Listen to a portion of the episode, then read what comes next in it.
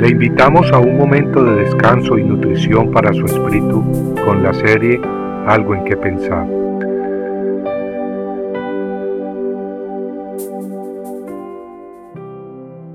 En aquellos días no había rey en Israel. Cada uno hacía lo que bien le parecía.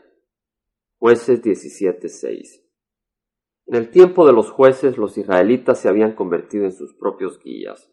Tal como acabamos de leer, cada uno hacía lo que le parecía bien. Eso a simple vista parece aceptable. En fin, ¿qué tiene de malo que cada uno haga lo que le parece bueno? Pero tiene mucho de malo, y es que nuestro corazón es engañoso y nuestras conciencias están oscurecidas y distorsionadas por el pecado. Como resultado, mucho de lo que nos parece aceptable es realmente una aberración ante los ojos del Señor. Por ejemplo, Muchas mujeres creen que el aborto es un derecho personal que nadie les puede quitar. Otros consideran que tener relaciones íntimas antes de casarse está bien, siempre que uno sea sincero y ame a la otra persona. Pero cuán equivocados son estos pensamientos cuando son vistos bajo la luz de la palabra de Dios. ¿Y quién puede sobrepasar la sabiduría de Dios? Jeremías exclamó, Conozco, oh Jehová, que el hombre no es señor de su camino, ni del hombre que camina es el ordenar sus pasos. Necesitamos pues que Cristo ordene nuestros pasos. Necesitamos que el Espíritu Santo y su palabra ilumine nuestro camino. Muchas personas encuentran que su denominación religiosa está pasando por división y crisis. Decepcionados por las inconsistencias del sistema religioso y su tradición humana, aquella tradición en la que han confiado desde niños, deciden caminar por sus propios caminos, tratando por supuesto de vivir una vida moral hasta donde sea posible. Pero pronto nos encontramos comprometiendo nuestra moralidad y conducta. Cayendo bajo el engaño de nuestros propios corazones, cedemos a los caprichos de la carne. Y es que en nosotros mismos nunca encontraremos suficiente luz, ni suficiente poder para caminar por el camino de la verdad. Amigo, yo he estado ahí, yo he caminado por esa senda, pero mis caminos y mi guía no me llevaron muy lejos.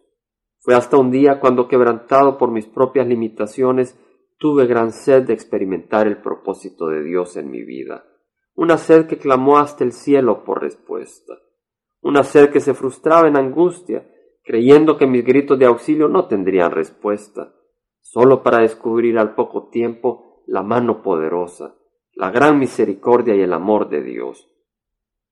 Amigo, las circunstancias y el fracaso de mis propios esfuerzos hicieron que mis oídos y mi corazón se abrieran totalmente, estando preparados para el encuentro divino que pronto vendría. Entonces, cuando Jesucristo y su palabra se revelaron en forma viva y poderosa, no pude menos que arrepentido y de rodillas clamar a Jehová. Alzando mis brazos al cielo, me entregué entonces a Cristo Jesús, el que es Rey de Reyes y Señor de Señores, aquel mismo que entonces me libró de las trampas de la tradición humana. Amigo, ese Rey maravilloso estuvo un día tocando a las puertas de mi corazón, del corazón de este pecador, pidiéndome que lo dejara entrar para darme vida abundante, vida eterna. Y este mismo Rey grandioso toca hoy a las puertas de tu corazón. ¿Qué esperas? Tú también estás cansado de tus caminos.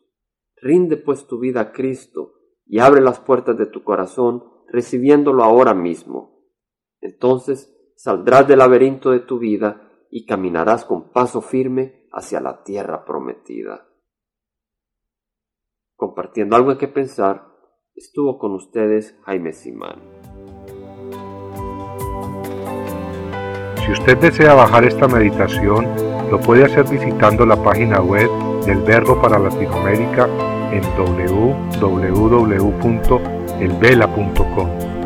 y el Vela se deletrea E L B de verdad E L A, donde también encontrará otros materiales de edificación para su vida.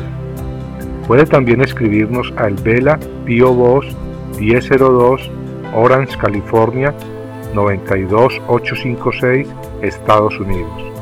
Dios le bendiga.